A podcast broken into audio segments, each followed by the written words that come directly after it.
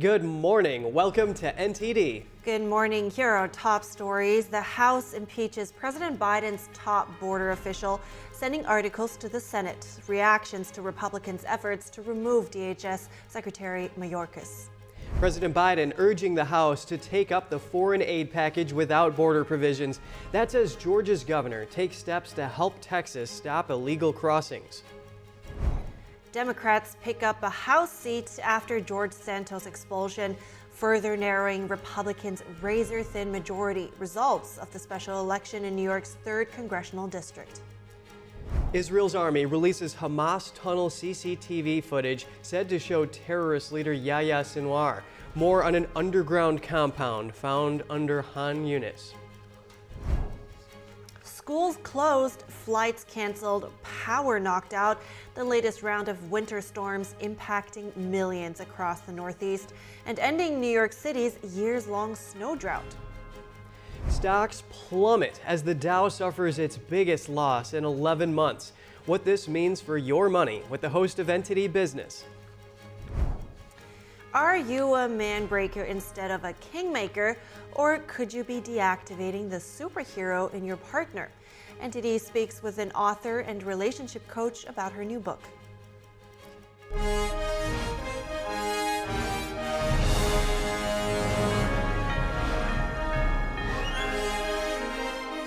This is NTD Good Morning. Live from our global headquarters, here are Evelyn Lee and Kevin Hogan.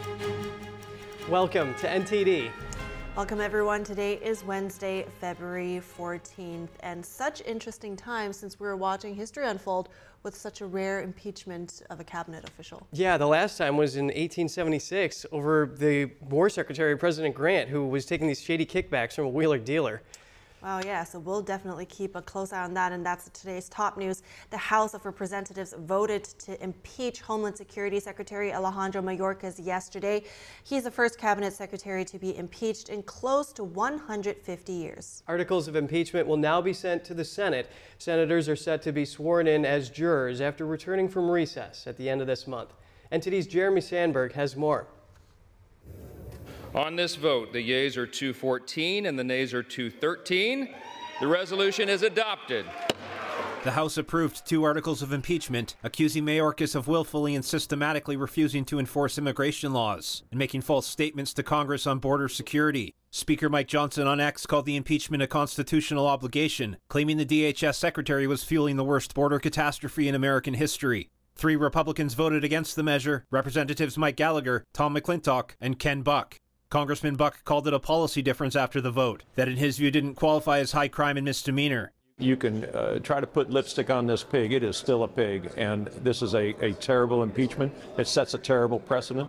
Buck says an impeachment needs to be broadly bipartisan and that it was wrong for Johnson to bring the vote to the floor. Speakers need to be uh, above the fray, and they need to take into account the, the reputation of the institution. It's only the second time in U.S. history, and the first time in close to 150 years, that the House has impeached a member of a president's cabinet. Senate Majority Leader Chuck Schumer's office stated senators will be sworn in as jurors at the end of this month. The Democratic led chamber is unlikely to oust Mayorkas. It would take a two thirds majority vote. Schumer called the case a sham and a new low for House Republicans done to appease former President Trump. House Majority Leader Steve Scalise, returning in remission from cancer, bolstered the GOP vote. He urged the Senate to take the impeachment seriously People from uh, from you know, on the terrorist watch list are coming over. Human trafficking is going on. Drugs are being brought in uh, to the point where we're losing 150 people who are dying every single day from fentanyl. I mean, it's a major crisis. Representative Marjorie Taylor Greene first started the impeachment effort in November last year. She will serve as an impeachment manager in a potential Senate trial. My message to the Senate is they should look at the polling and they know that our border security is the number one issue in every single campaign in every single state. Mayorkas, in a recent letter to Congress, called for lawmakers to solve what he called a historically divisive issue through legislation. President Biden decried the vote as a blatant act of unconstitutional partisanship. The Department of Homeland Security, after the House vote, accused Republicans of trampling on the Constitution. Jeremy Sandberg, NTD News. For analysis on Mayorkas' impeachment, we speak to Hugh Fike, the Director of Government Relations at the Conservative Partnership Institute. Hugh, we value your input on this. What's next now that Mayorkas has been impeached? Walk us through the step-by-step -step process of this historic occurrence. Well, they'll have to transmit uh, over to the Senate uh, impeachment jurors. So that'll represent, um, as you mentioned, uh, Congressman Marjorie Taylor Greene of Georgia will be on that list, and a handful of others. They'll go over to the Senate, and uh, and then yeah, when they return from the Senate returns from the President's Day weekend, they'll have to take it up. No uh, other businesses uh, is available to be taken up until this is disposed of. And Hugh, will this impeachment amount to anything, considering that Democrats control the Senate and a conviction is highly unlikely? Well, conservatives and certainly uh, you know Americans across the country think it will, in, in part because it is a constitutional obligation to provide accountability when the law is being willfully neglected. So you know people want to debate whether or not this is going to pass the Senate, but I think that's not actually the thing that needs to be focused on. What needs to be focused on is the case that's going to be made for his impeachment. Right, exactly. And you know, Democrats say that this impeachment doesn't meet the bar for a high crime. Yet, an immigration analyst, Jessica Vaughn, she told me that the three year time span under which Mayorkas was operating in these questionable actions, that's her claim to make that he's just refusing to comply with the law by design. Now, yet DHS says the impeachment is unconstitutional. Is there anything in this process that suggests that's the case? Well, Jessica Vaughn is, uh, you know, the foremost expert in a lot of these issues, and so, um, you know, what she has to say is is exactly right. I, the Homeland Security Committee took a year to lay out the constitutional case for willful neglect uh, of uh, enforcing the laws. I mean, this is a pretty big, uh, you know, uh, charge. So, you know, people that are playing this down and saying these aren't, uh, you know, constitutional charges are, are flatly wrong because um, it is actually the responsibility of the administration to enforce the law, and not doing so uh, constitutes, and certainly the House's eyes, impeachment. So this has been a big point of argument. Is there a high crime that Mayorkas is likely guilty of based on your expert assessment? And if so, can you please explain that in detail? Well, yeah, as I said, I think that the um, the willful neglect and then certainly lying before Congress, which he's being charged with, um, is is certainly uh, falls into that category. Um, you know, the, like I said, the House, uh, you know, Homeland Security Committee has taken over a year to dissect this case. They had expert witnesses. Um, they had a couple panels show up before uh, their impeachment vote in the committee, uh, talking about this specifically and saying that, that, you know they did consider this as uh, worthy of that. And so when you know the House pressed forward, they did so on very uh, very solid constitutional grounds.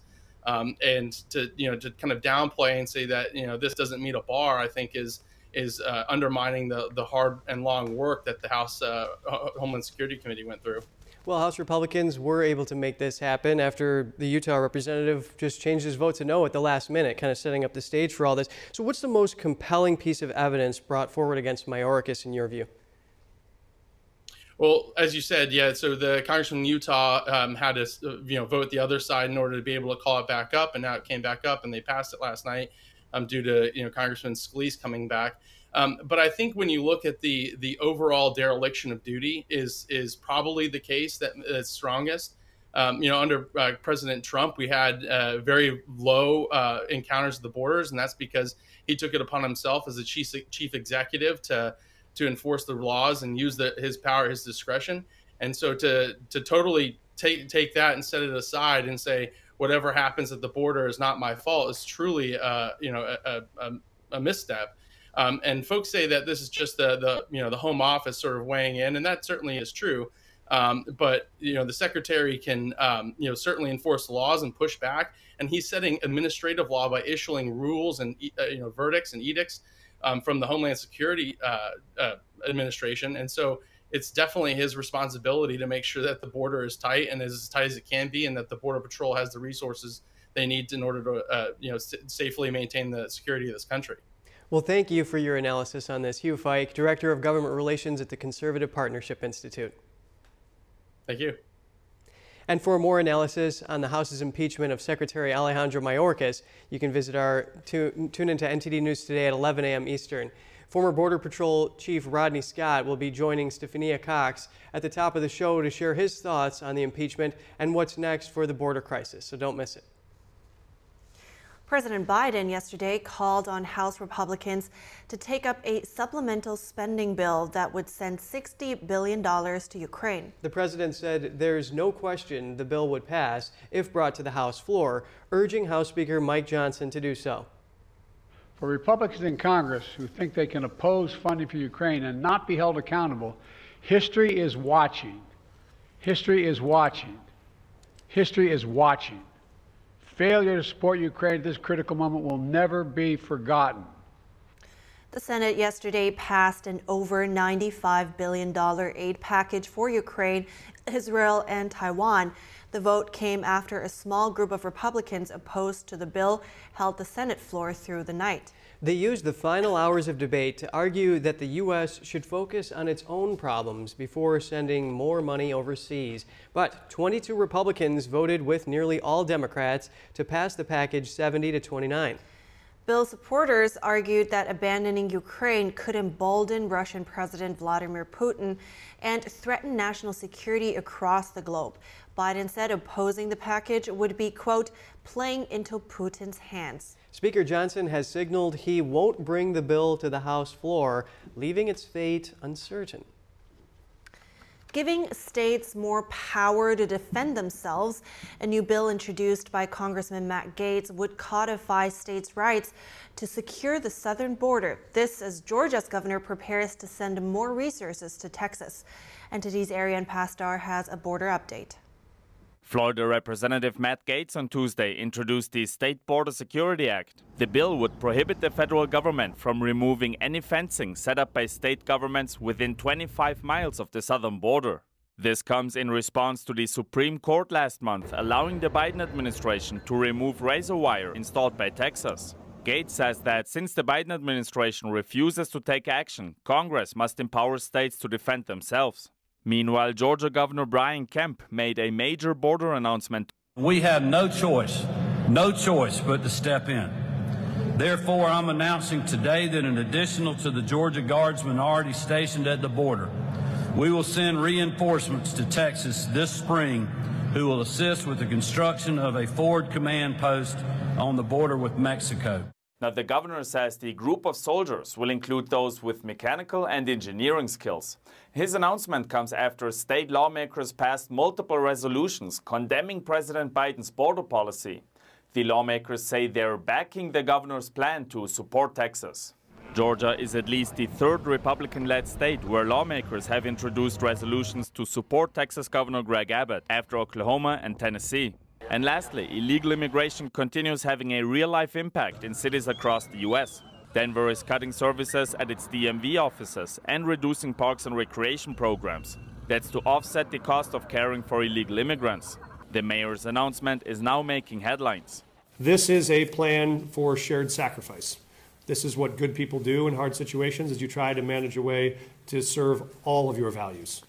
We have to find a way to deliver shared sacrifice to try to manage those values in the road ahead. A congressional candidate commented, saying they're calling it shared sacrifice. Sounds like communism.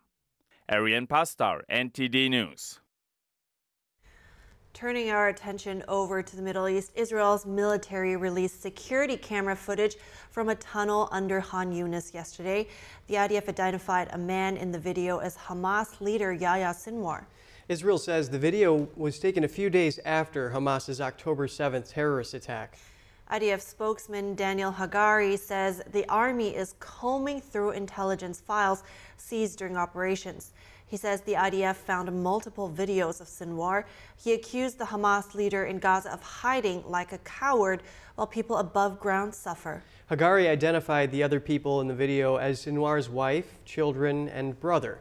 The Army also released a video of a tunnel compound where it says Sinwar recently hid. The tunnel compound had a bathroom and kitchen with stockpiles of food, including bags bearing logos of the UN Relief Agency in Gaza. And Israel Defense Forces are preparing to advance into Rafah. At the same time, negotiations are underway for a hostage and ceasefire deal.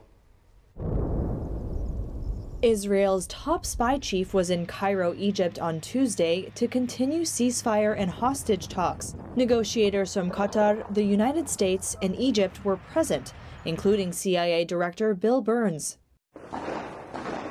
A senior Egyptian official said mediators have achieved what he described as relatively significant progress. Hamas says it considers the next 24 hours of the negotiations as critical the terrorist group said they will send a delegation to Cairo if current talks progress further. The leader of Lebanon's Hezbollah terrorist group said they would halt attacks on Israel if a ceasefire is reached. When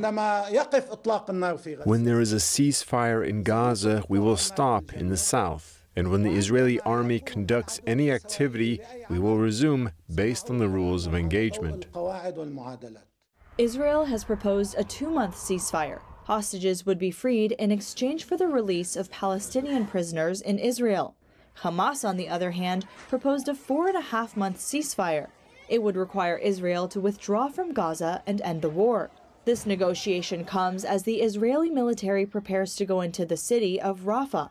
The Israel Defense Forces said they have not yet submitted an evacuation plan to the government. The Biden administration and the United Nations have expressed concerns that the military operations in Rafah would create disasters for Palestinian civilians.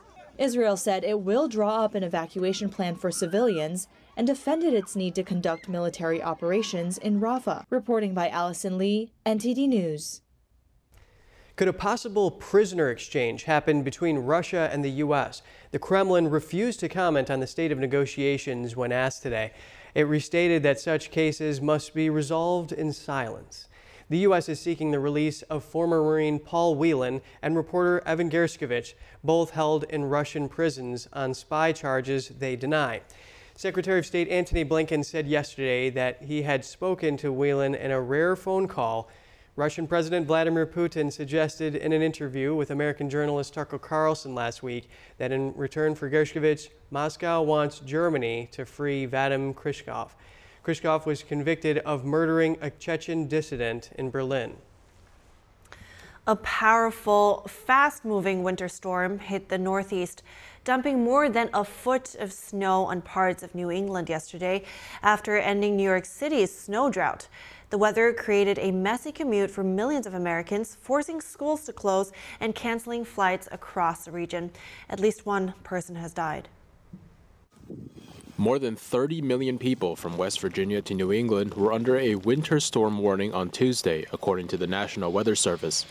Some areas in Pennsylvania, New Jersey, and Connecticut were hit with 15 inches of snow.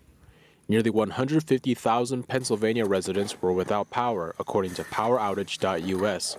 I was uh, in our house near our bedroom, and my wife was actually up working already, and we heard a crack, and the crack is what gave it away. And New Hampshire residents saw flooding and high waves on the coast just with the flooding down here and stuff that we heard about, we came down to look at it and see how bad it actually is. I've never seen this before. Yeah.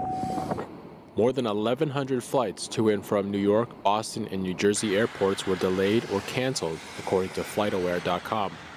The National Weather Service said Boston received less snow than predicted, with southern Massachusetts getting the brunt of the storm. School districts across the region canceled classes for the day or switched to remote learning, including in New York City, the 3 to 8 inches of snow there ended an almost two year long snow drought. Some people enjoyed the weather. Uh, the kids are happy because they're off school today. Um, and maybe tomorrow if it keeps snowing like this. It's a great snow though because make a snowball. It's a wet, wet snow. so it's fun snow. I enjoy the weather today a lot. Um, kind of happy our boss gave us the day off um, just so we can enjoy the way that the waves are moving and, you know, whether the snow comes or it just rains, I just, I'm excited by nature's power. State and city governments advise people to stay indoors and avoid driving. In Pennsylvania, one man died when his snowmobile hit a downed power line. Coming up, Tom Suozzi wins a special election in Long Island, giving Democrats another seat in the House, narrowing Republicans' already razor-thin majority. Conservatives in the House are pushing for a warrant requirement in the new bill to reauthorize a powerful but controversial surveillance program. Lawmakers say they're concerned about Americans' data privacy.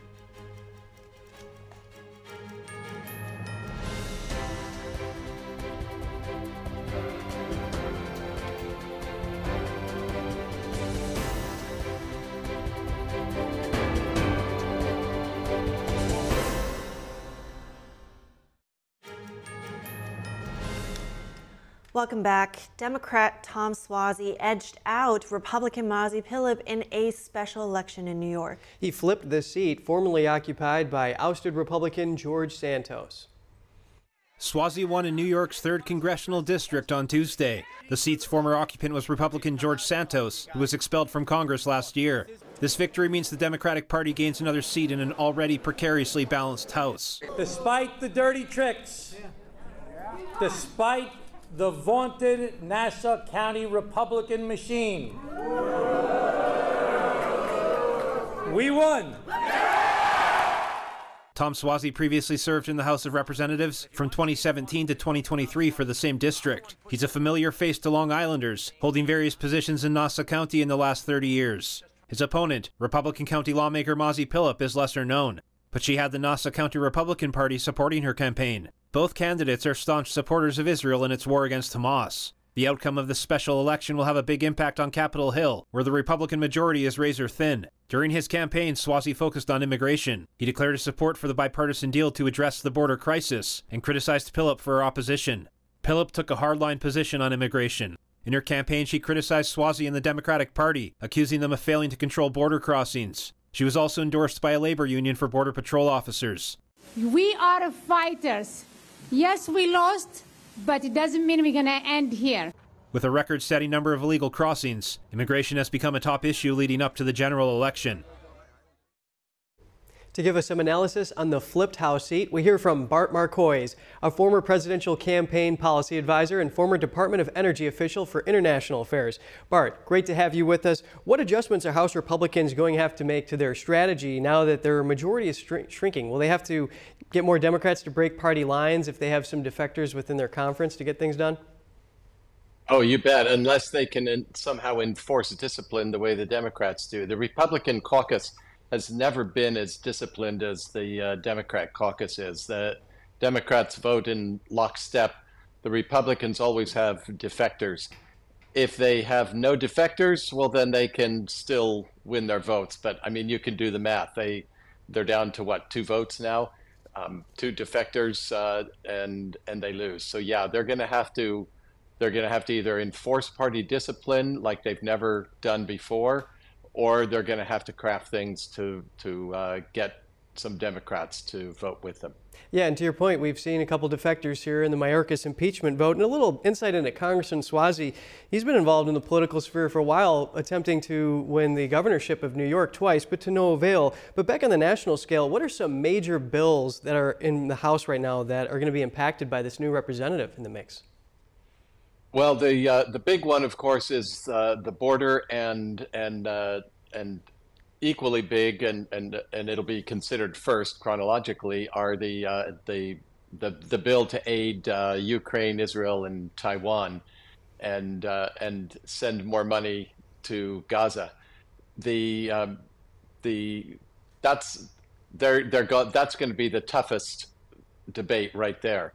They're going to have to uh, hold firm if they're going to stop that that uh, foreign aid funding bill, and they're going to have to hold firm if they're going to get uh, anything that makes sense passed on the border. They're also going to be facing bills uh, that are scheduled this week. They're not as sexy, but they're uh, scheduled for votes uh, on um, regulatory reform and on ending ending commerce with uh, on on things made by slave labor by the Uyghurs in China, things like that. Important bills, but uh, they don't get as much attention. All of those are going to be party line votes, and it's going to be difficult. Hugely consequential flip seat here, and a little more on Suozzi. He's always been talking about working across party lines to get things done. Now, do representatives do does this win by Representative Suozzi now give a comeback to New York Democrats here? I mean, are they changing their narrative heading into November? Uh, it is a it's a blow to the Republicans. It does not it does not necessarily boost the Democrats, except that it gives a blow to Republican hopes. Um, the Mazi was a long shot against uh, against uh, Mati was a long shot against Suozzi. Uh, she was a great candidate, in my opinion. I had real hopes for her. Uh, I'm I, I think uh, it's great to have more diversity in the uh, Republican Party and to have somebody who is an, an Ethiopian uh, a, Jew, somebody who has um, fought in the Israeli Defense Forces and is a proud legal immigrant to the United States. All of those are great stories for her to tell. And by shutting her down, the Democrats have, have won a victory. I don't think that this has a, a predictive effect for November, except in terms of the ability of Democrats to organize their voters so much better than Republicans do. Maybe it's a warning call for the new RNC chairman and uh, and vice chairman. We need to have better funded uh, campaigns, and we need to have more campaign integrity, ballot integrity work, which I think that they will try to do. Well, it's great having your analysis. Bart Marcois, former presidential campaign policy advisor and former Energy Department official for international affairs. Thanks, Kevin. Goodbye.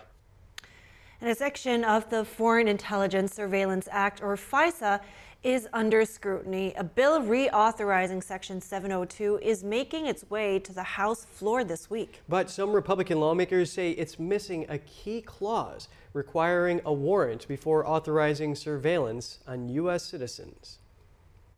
Section 702 of FISA allows the U.S. government to spy on non citizens located outside the United States, but the program also collects data on Americans. House Republicans have unveiled a new package to change and reauthorize the program. The Rules Committee plans to consider it on Wednesday. The new bill includes changes for the FBI, but does not include a warrant requirement. Members of the conservative House Freedom Caucus say it should. What it can. At the end of the day, we've got to make sure that our government can't keep spying on its citizens without a warrant. Not one of these members has a problem with spying on foreign actors that are going to take some uh, malicious action toward the United States of America or our citizens. Not one of us has a problem with that. But when it comes to the rights of American citizens, of Americans, we have a huge problem with that. And if they can't abide getting a warrant and probable cause to go after American citizens, quite honestly, they shouldn't be serving in this body at all. Section 702 was due to expire at the end of 2023, but lawmakers temporarily extended it until April this year. Congressman Andy Biggs wants more oversight into the functioning of federal bodies. Let's have, let's have members of Congress be able to, to monitor more closely what goes on in the, in the FISC court and their proceedings. Congressman Bob Good took issue with the idea that requiring a warrant and increased oversight would hinder law enforcement. During the, the larger debate, you'll hear false narratives about this bill supposedly restricting law enforcement from doing their job and hampering our ability to keep the country safe. And those claims, frankly, are false. Republican lawmakers and privacy advocates are raising concern that the intelligence community may be misusing data collected through FISA. Just ahead, Republicans demanding a transcript of President Biden's interview with the special counsel, how the White House is responding, and a new poll reveals Americans' thoughts about Biden's classified documents case. And where are the missing financial records? A defense attorney in the Georgia RICO case says she has evidence that two invoices were paid, but Fulton County hasn't produced them. How this will impact DA Fani Willis's defense to allegations of impropriety after the break.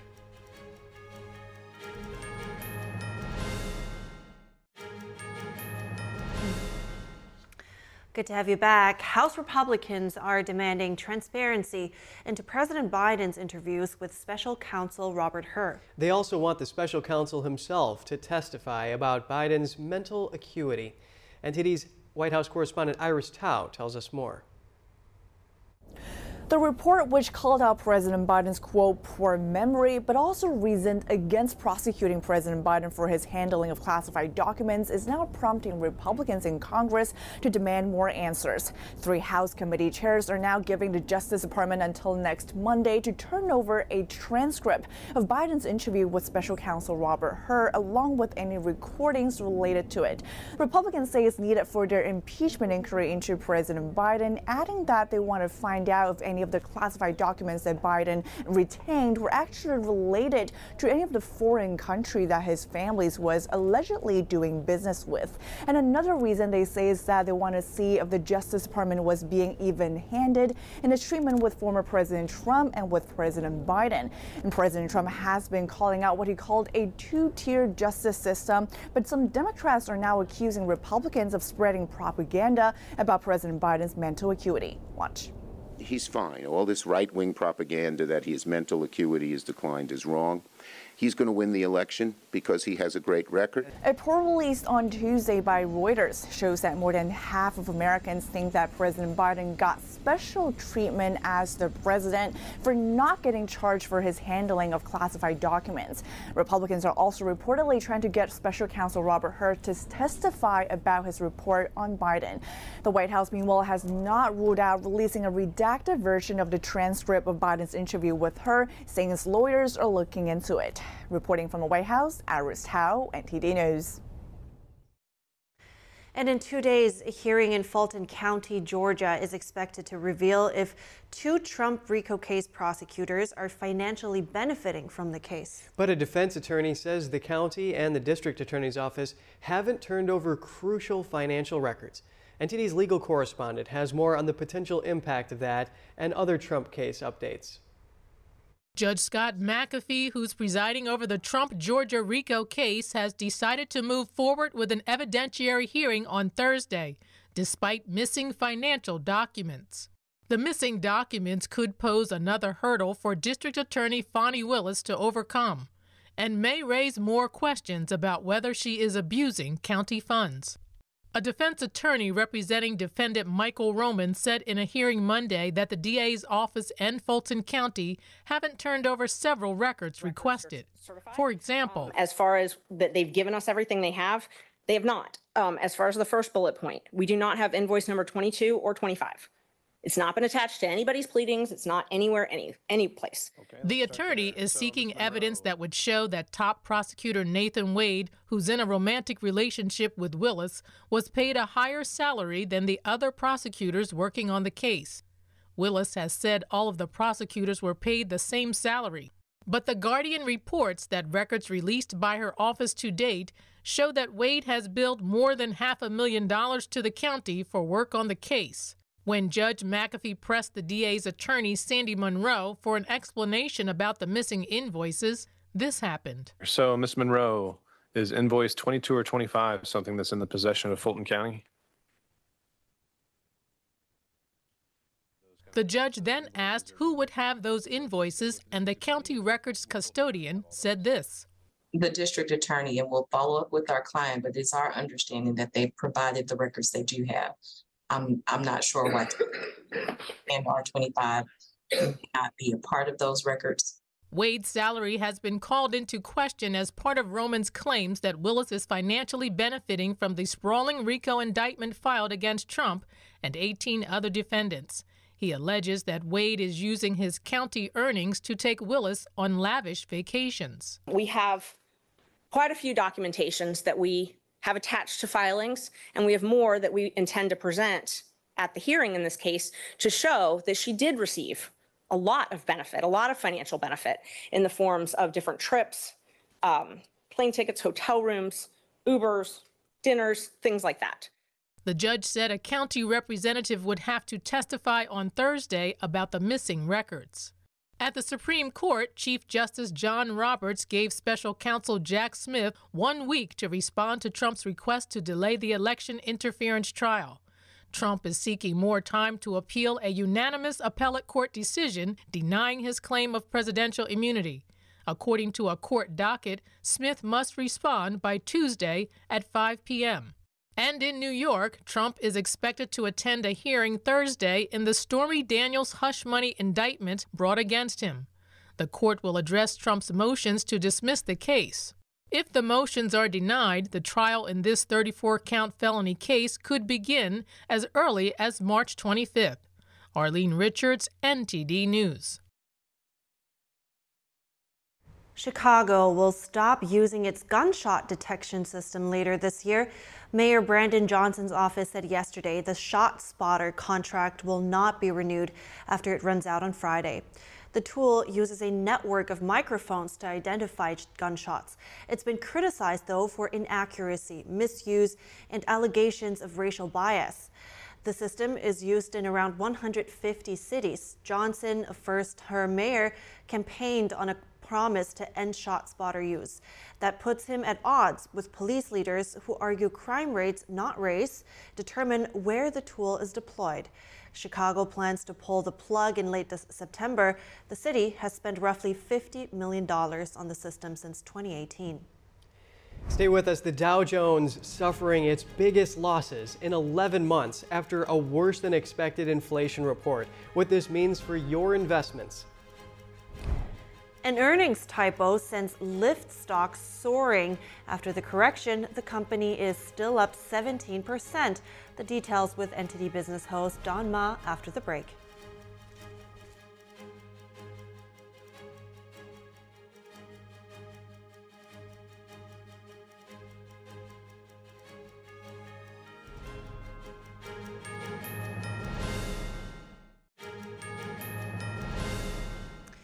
Good to have you back. And joining us now is NTD Business host Don Ma to give us the latest update from the financial world. Don, let's hear an update.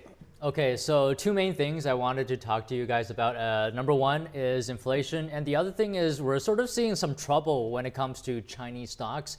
Okay, so I'll start with uh, with the inflation. Um, yesterday, so we had the big inflation report, as we all know, from the Department of Labor Statistics. So it came in hotter than expected, um, and this is uh, compared to what some economists and analysts had expected. And because all eyes right now are on the Fed uh, for rate cuts, a higher than expected inflation report is not good news for those who are hoping for rate cuts sooner than later. Uh, so now, because of this report, uh, Federal Reserve policymakers wanting to uh, have more evidence of easing price pressures may find themselves uh, having to perhaps wait a little bit longer uh, to lower interest rates. So, consumer price index yesterday came in at 3.1% in January. Uh, core inflation rose 3.9% from a year earlier, so that's the same for a second straight month.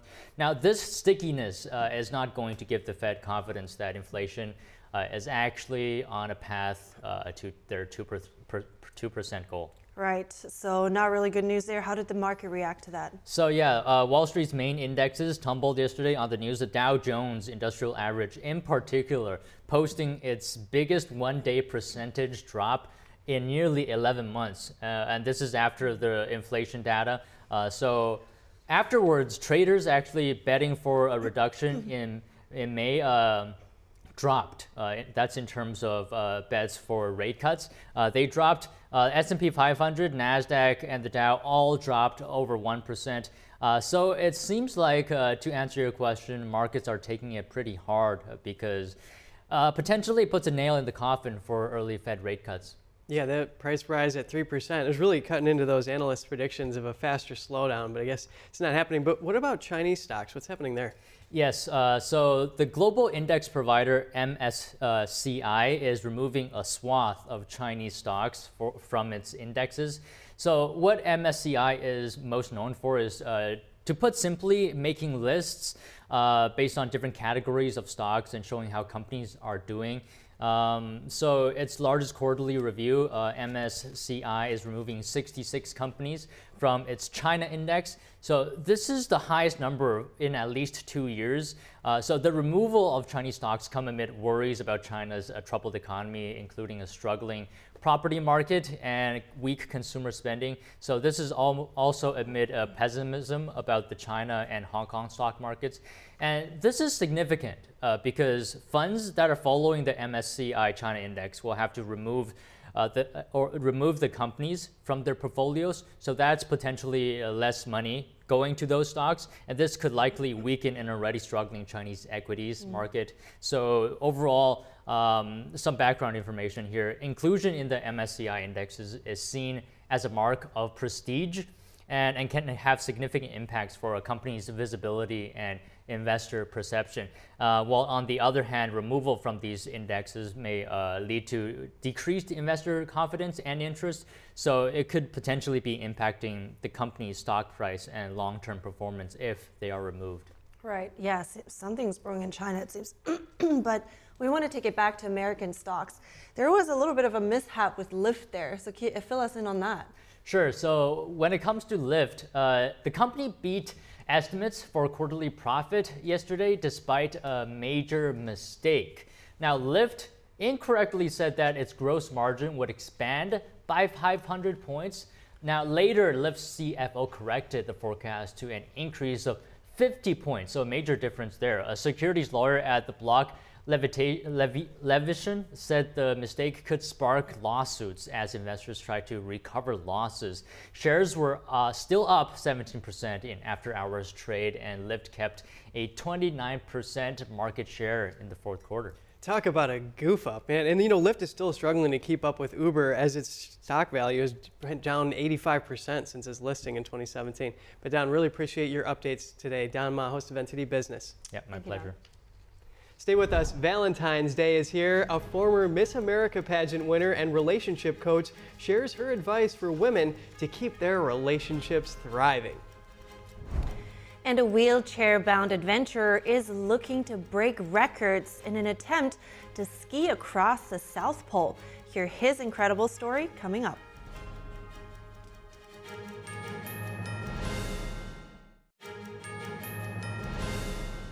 Great to have you back with us. A wheelchair bound adventurer is trying to set a world record. He will attempt to ski across the South Pole. This is part of his effort to promote vital research for spinal cord injuries. NTD's Andrew Thomas has the latest on the endeavor. Darren Edwards became paralyzed from the chest down in 2016 after a rock climbing accident in Wales. The British adventurer will attempt to travel 207 miles across the South Pole in December. So the idea for the, the South Pole um, expedition really was born many, many years ago, reading you know stories of Shackleton and, and Captain Scott, and kind of that being a world that I wished one day I would, would explore and go to. Edwards will use an adapted skiing device with crutches attached to his hands. He'll have to rely on his upper body strength to move. Edwards and his team will trek through the snow and ice for up to 12 hours each day. They'll carry more than 170 pounds of gear. Um, the reward for finishing 11 hours of skiing in minus 20 or minus 30 um, is to set up the tent, set up camp, to start the process of readying yourself for the next day, rehydrating, re energizing, melting snow for water. Edwards hopes his expedition will raise more than £300,000, or roughly $380,000 in public donations. The funds will go to the Spinal Cord Injury Foundation Wings for Life for research on treatments. An estimated 300,000 people suffer a spinal cord injury worldwide annually. Edwards hopes that his upcoming record attempt will inspire the world. Andrew Thomas, NTD News. That's a daring adventure, and the fact that it's so novel hopefully will bring a lot of publicity. Right, yeah, he's a living and breathing representation of the question what's your excuse? Anyway, while today is also Valentine's Day, it's not just a holiday for significant others, though. You can show affection to friends, family, and of course, pets. Valentine's Day is believed to have started long ago. It derived from the feast for the patron saints Valentine. Historians tell the story of one saint who married couples in secret to prevent men from going to war. In the 1400s, the day became associated with romance. People started writing letters and poems declaring their love and calling them Valentines. Today, some 180 million cards are exchanged each year, and florists prepare nearly 2 million roses for the day. The average person is expected to spend more than $100 showering their loved ones with gifts. So romantic. it is a special holiday. Yeah, it's good knowing the history of it. Yeah, for sure. Um, Valentine's Day is, of course, when people get a chance to show that special person in their lives how much they mean to them, but not everyone has found bliss in their romantic lives. NTD's Daniel Monahan spoke with the author of a new book released today that has some advice for women who are looking for happily ever after. Former Miss America Joanna Harabedian is the author of the new book, Seven Mistakes Women Make That Repel a Good Man and How to Reverse Them, which launches on Valentine's Day. Harabedian feels there's too much female domination and emasculation of men in modern culture, which she sees as contributing to the high failure rate of marriages. One thing she believes women do that may sabotage their relationships is being what she calls a superhero deactivator, taking that need and desire to be a hero away from their man. She interviewed a lot of men to get their take. The biggest thing that they told me, and it was across the board, that the most important opinion to them is the one of their wife, their woman, their girlfriend. And so when she operates in these superhero deactivator behaviors, it's like taking a knife and just stabbing him in the heart. Another principle in Harabedian's book is what she calls how to be a kingmaker, not a man breaker. Harabedian describes a man she interviewed who took his girlfriend to a nice restaurant. She he took her to a beautiful dinner and had bought her flowers and tried to really honor her and at the dinner table in this beautiful restaurant she complained that the flowers weren't really her favorite colors. She complained that the card that he took the time to write didn't say enough. And then she found something to complain about the, the, the menu at a beautiful restaurant. Learning how to receive a compliment is something the former Miss America feels many women struggle with. And these are common things that women do. So you bring this into a marriage, your husband compliments you, oh, you look great oh, you're just saying that. You just want something. Because I've, I've heard that response. It's very common. So now what happens? You basically trained him how to not compliment you anymore. Because when you do, you're not going to believe him and essentially calling him a liar. Harabedian thinks that modern culture breeds a spirit of entitlement. It's about my needs being met, what you can do for me, uh, what how I can use you. So it's a mindset that is a taking mindset. It's not a mutually how do I serve this person and how does this person help me in a healthy way? Harabedian says that one in four people are lonely. She hopes her book and the exercises in it can help them come out of that lonely place and find inner joy that leads to happiness. Her book can be purchased on Amazon or at sevenmistakesbook.com. Daniel Monahan, NTD News. I mean, it's a great day for a reminder to show your significant other always this appreciation and, of course, respect. Yeah, and relationship harmony is just so important. Yeah. All right, we're heading to a quick break. We'll be back in just a couple of seconds, so stay tuned. NTD News, the fastest growing independent news source in America, bringing you breaking news from around the world. Expert analysis, investigative reporting, and original award winning documentaries. We're known for our uncensored China coverage you won't find anywhere else. We cover the stories that affect you and shape our world without the political noise. We report from the heart with you in mind. Watch us right here on NTD News. Good morning. Welcome to NTD. Good morning. Here are top stories. In a historic vote, House Republicans impeach Homeland Security Secretary Alejandro Mayorkas.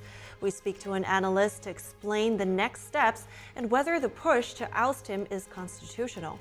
A flipped seat in the House. The special election in the district of disgraced former GOP Representative George Santos results in a victory for Democrat Tom Suozzi. How this will impact national politics. Georgia Governor Brian Kemp denounces the Biden administration on border policy. Hear his plan to help Texas combat illegal immigration. Israel's army releases Hamas tunnel CCTV footage said to show terrorist leader Yahya Sinwar. More in an underground compound found under Khan Yunis. A subway shooting in the Bronx that left one dead and five injured. We speak to NYPD's chief of transit to learn more about the situation. Millions were impacted by the latest storm known as a nor'easter. Get an overview of its after effects.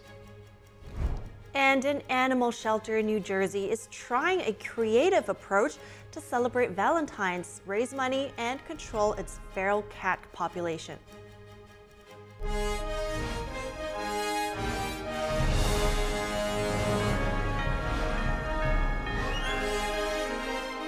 This is NTD Good Morning. Live from our global headquarters, here are Evelyn Lee and Kevin Hogan. Welcome to NTD.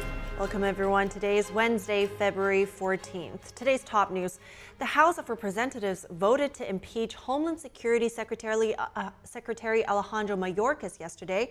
He is the first cabinet secretary to be impeached in close to 150 years. Articles of impeachment will now be sent to the Senate. Senators are set to be sworn in as jurors after returning from recess at the end of this month.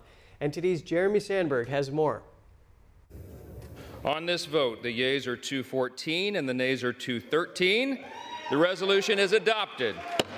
The House approved two articles of impeachment accusing Mayorkas of willfully and systematically refusing to enforce immigration laws and making false statements to Congress on border security. Speaker Mike Johnson on X called the impeachment a constitutional obligation, claiming the DHS secretary was fueling the worst border catastrophe in American history. Three Republicans voted against the measure Representatives Mike Gallagher, Tom McClintock, and Ken Buck. Congressman Buck called it a policy difference after the vote, that in his view didn't qualify as high crime and misdemeanor. You can uh, try to put lipstick on this pig. It is still a pig, and this is a, a terrible impeachment. It sets a terrible precedent. Buck says an impeachment needs to be broadly bipartisan and that it was wrong for Johnson to bring the vote to the floor. Speakers need to be uh, above the fray, and they need to take into account the, the reputation of the institution. It's only the second time in U.S. history, and the first time in close to 150 years, that the House has impeached a member of a president's cabinet. Senate Majority Leader Chuck Schumer's office stated senators will be sworn in as jurors at the end of this month. The Democratic led chamber is unlikely to oust Mayorkas. It would take a two thirds majority vote. Schumer called the case a sham and a new low for House Republicans done to appease former President Trump. House Majority Leader Steve Scalise, returning in remission from cancer, bolstered the GOP vote. He urged the Senate to take the impeachment seriously People from um, from you know, on the terrorist watch list are coming over. Human trafficking is going on. Drugs are being brought in uh, to the point where we're losing 150 people who are dying every single day from fentanyl. I mean, it's a major crisis. Representative Marjorie Taylor Greene first started the impeachment effort in November last year. She will serve as an impeachment manager in a potential Senate trial. My message to the Senate is they should look at the polling and they know that our border security is the number one issue in every single campaign in every single state. Mayorkas, in a recent letter to Congress, called for lawmakers to solve what he called a historically divisive issue through legislation. President Biden decried the vote as a blatant act of unconstitutional partisanship. The Department of Homeland Security, after the House vote, accused Republicans of trampling on the Constitution. Jeremy Sandberg, NTD News. Democrat Tom Suozzi edged out Republican Mazi Pilip in a special election in New York. He flipped the seat formerly occupied by ousted Republican George Santos. Suozzi won in New York's 3rd congressional district on Tuesday. The seat's former occupant was Republican George Santos, who was expelled from Congress last year. This victory means the Democratic Party gains another seat in an already precariously balanced House. Despite the dirty tricks, despite the vaunted Nassau County Republican machine. We won. Tom Suozzi previously served in the House of Representatives from 2017 to 2023 for the same district. He's a familiar face to Long Islanders, holding various positions in Nassau County in the last 30 years. His opponent, Republican County lawmaker Mazi Pilip, is lesser known, but she had the Nassau County Republican Party supporting her campaign. Both candidates are staunch supporters of Israel in its war against Hamas. The outcome of this special election will have a big impact on Capitol Hill, where the Republican majority is razor thin. During his campaign, Suozzi focused on immigration. He declared his support for the bipartisan deal to address the border crisis and criticized Pilip for her opposition. Pilip took a hardline position on immigration. In her campaign, she criticized Suozzi and the Democratic Party, accusing them of failing to control border crossings. She was also endorsed by a labor union for Border Patrol officers. We are fighters. Yes, we lost, but it doesn't mean we're going to end here. With a record setting number of illegal crossings, immigration has become a top issue leading up to the general election. President Biden yesterday called on House Republicans to take up a supplemental spending bill that would send $60 billion to Ukraine. The president said there's no question the bill would pass if brought to the House floor, urging House Speaker Mike Johnson to do so. For Republicans in Congress who think they can oppose funding for Ukraine and not be held accountable, history is watching. History is watching. History is watching failure to support Ukraine at this critical moment will never be forgotten.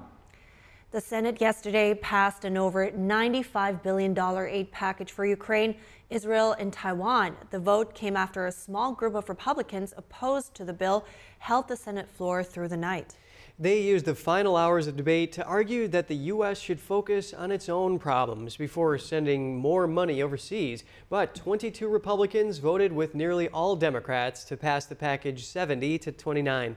Bill supporters argued that abandoning Ukraine could embolden Russian President Vladimir Putin and threaten national security across the globe. Biden said opposing the package would be, quote, playing into Putin's hands. Speaker Johnson has signaled he won't bring the bill to the House floor, leaving its fate uncertain. And Georgia Governor Brian Kemp weighed in on illegal migration yesterday. He said he wants to help Texas Governor Greg Abbott stop people from crossing the U.S. Mexico border without permission. The crisis on the border is a national problem, and it demands a national solution. But if the Biden administration continues to fail the American people, then we have no choice, no choice but to step in. Therefore, I'm announcing today that in addition to the Georgia Guardsmen already stationed at the border, we will send reinforcements to Texas this spring who will assist with the construction of a forward command post on the border with Mexico. Kemp said he'll send a team of 15 to 20 Guard members to build a forward command post for Texas Guard members. The relatively modest announcement followed two days of debate at the Georgia Capitol in which Kemp and Republican lawmakers repeatedly denounced President Biden for trouble at the border. Democrats denounced the moves as election year grandstanding. And over to Israel. Israel's military released security camera footage from a tunnel under Khan Yunis yesterday. The IDF identified a man in the video as Hamas leader Yahya Sinwar. Israel says the video was taken a few days after the Hamas October 7th terrorist attack. IDF spokesman Daniel Hagari says the army is combing through intelligence files seized during operations. He says the IDF found multiple videos of Sinwar. He accused the Hamas leader in Gaza of hiding like a coward while people above ground suffer. Hagari identified the other people in the video as Sinwar's wife, children, and brother. The Army also released a video of a tunnel compound where it says Sinwar recently hid. The tunnel compound had a bathroom and kitchen with stockpiles of food, including bags bearing logos of the UN Relief Agency in Gaza. Coming up, a shooting in the Bronx subway left one dead and five injured. We speak to NYPD's Chief of Transit to gain some insight into the situation. The latest round of winter storms blanketing the Northeast, how the snowy conditions affected millions. And an animal shelter in New Jersey is trying a creative approach to celebrate Valentine's, raise money, and control its feral cat population. Get that story coming up.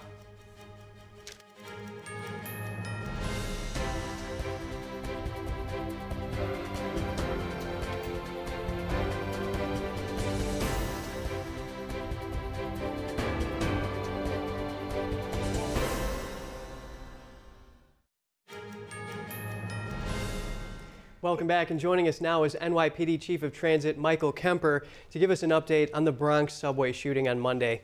That's right. So, Chief Kemper, there with the Bronx shootings uh, in the subway, what other updates can you give us today? Are there any leads in the case now? So, first off, good morning. Thank you for uh, having me. So, yeah, so uh, Monday afternoon in the Bronx uh, on a, uh, a, number four uh, platform, an elevated line, it was a tragic incident where six people were shot. Unfortunately, one of those individuals that was shot, a 35-year-old male, uh, died as a result. Uh, that investigation is moving forward quickly. Uh, significant progress has been made by detectives, and as I sit here right now, I'm, I'm very confident that in short order uh, there, there will be arrests. Yes, and it's just so sad. Our hearts go out to the victims' families, especially, hopefully, the injured will recover soon, like that 14 year old girl who was also injured. So yeah. sad there. And you, you were right when you said that detectives need to make sure that if they do make an arrest, that there's this swift, immediate, and strong consequences through the judicial system. I want to switch gears. Can you tell us about the crime in the subway system more broadly? Yeah. Is it similar to what's happening in the streets and local precincts? So I, will start off with 2023 uh, was a year of progress in the subway system. Uh, crime was down a little over 2.5%, which translates to 60 less uh, major crime victims in the subway system, which is a good thing, something we're proud of. Um, mm-hmm. You know, and as we sit here right now in uh, 2024, we're uh, you know a month and change uh, into the uh, new year. Um, and listen, crime is similar. there's similarities and differences. We often say the subway system is a city within a city, and it is. Mm. Four million, over four million riders a day use our subway system. It's the largest subway system in, in, the nation. Half the crime in the subway system is grand larcenies, which is property thefts pickpockets, people leaving property unattended. So uh, just about 50% of all crime in a subway system is just that. Right, and it's interesting because then now transit crime is, has been increasing, especially when we talk about the numbers compared um, that came out about uh, January this year compared mm-hmm. to January last year. It's been up almost 50%, and it it's uh, some random assaults that are happening. So tell me a little more about you know the challenges that come with tackling that, especially as a chief of transit? So yeah, so the start of the year, January was a challenging month for us. We were up, uh, but look, we're uh, in February 14th, uh, Uh, second week of February. February uh, has been a better month, uh, so we're not up 50% uh, year to date, and we had a tough month.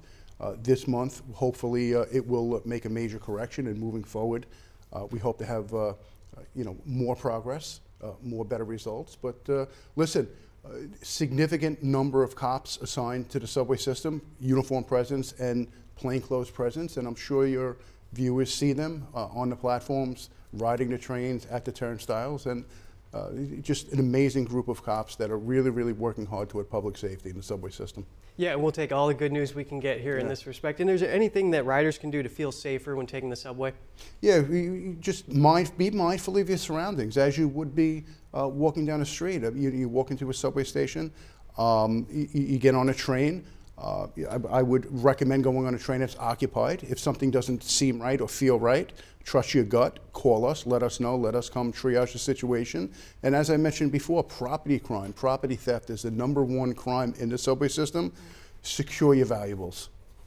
Yeah, right. Yeah. So we learned no valuables in the back pockets or anything like that. Well, also um, some recent updates were that now there is a How Many Stops Act. So what that basically is is it's meant to improve data collection efforts by the police. So the city council, just for some context, overrode a veto by the mayor actually to get that passed so to, and to establish this. So I want to ask you about your take on this. How is this uh, helping to serve the public interest? So look, the mayor, the police commissioner, uh, were, were, clear. They did not support uh, this bill the way it was written. Uh, you know, they call you know the uh, the How Many Stops Act. This is this was never about stopping.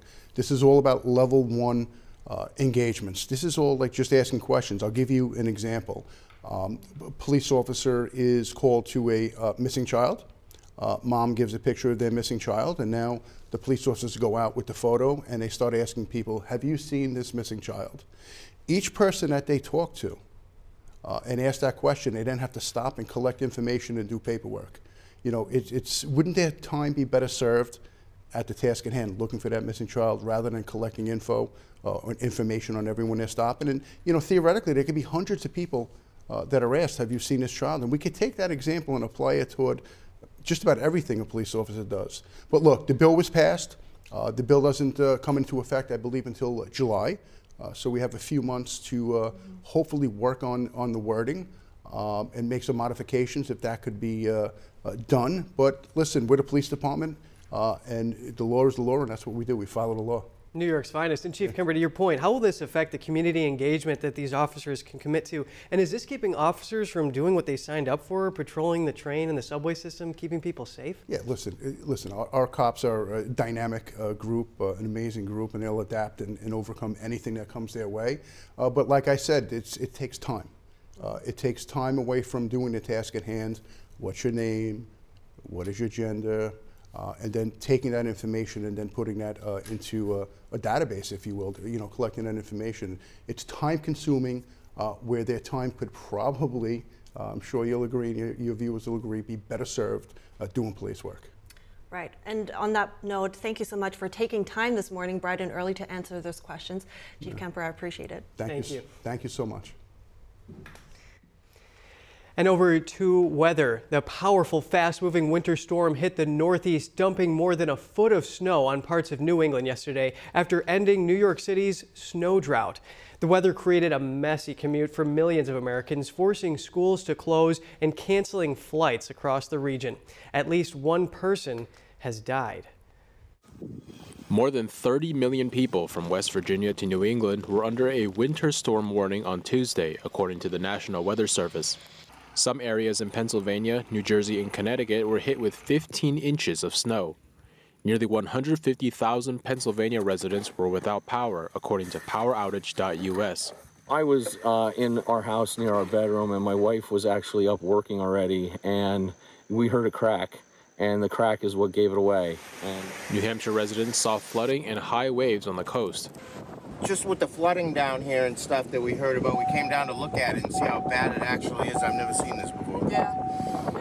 More than 1,100 flights to and from New York, Boston, and New Jersey airports were delayed or canceled, according to FlightAware.com. The National Weather Service said Boston received less snow than predicted, with southern Massachusetts getting the brunt of the storm. School districts across the region canceled classes for the day or switched to remote learning, including in New York City. The 3 to 8 inches of snow there ended an almost two year long snow drought. Some people enjoyed the weather. Uh, the kids are happy because they're off school today. Um, and maybe tomorrow if it keeps snowing like this. It's a great snow though because make a snowball. It's a wet, wet snow. so it's fun snow. I enjoy the weather today a lot. Um, kind of happy our boss gave us the day off um, just so we can enjoy the way that the waves are moving and, you know, whether the snow comes or it just rains, I just, I'm excited by nature's power. State and city governments advise people to stay indoors and avoid driving. In Pennsylvania, one man died when his snowmobile hit a downed power line. A car crashed into the emergency room of a hospital in Austin, Texas yesterday. Officials say the driver died on the scene and that several others were injured. The crash happened at St. David's Medical Center around 5:30 p.m. local time. Four people were transported to other hospitals, including an adult and a child in critical condition.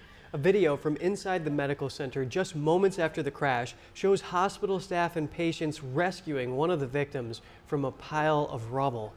Officials say the driver was removed from the vehicle and given CPR, then pronounced dead. Austin police believe the incident was not intentional and said there is no threat to the general public. And authorities in Kansas believe they've cracked the case of who destroyed a statue of baseball legend Jackie Robinson. Wichita police say Ricky Alderete is facing charges including felony theft and aggravated criminal damage to property. Authorities say this doesn't appear to be a hate related crime.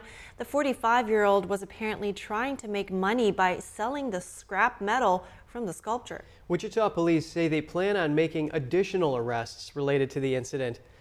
A GoFundMe account to raise money for a replacement statue has raised nearly $200,000.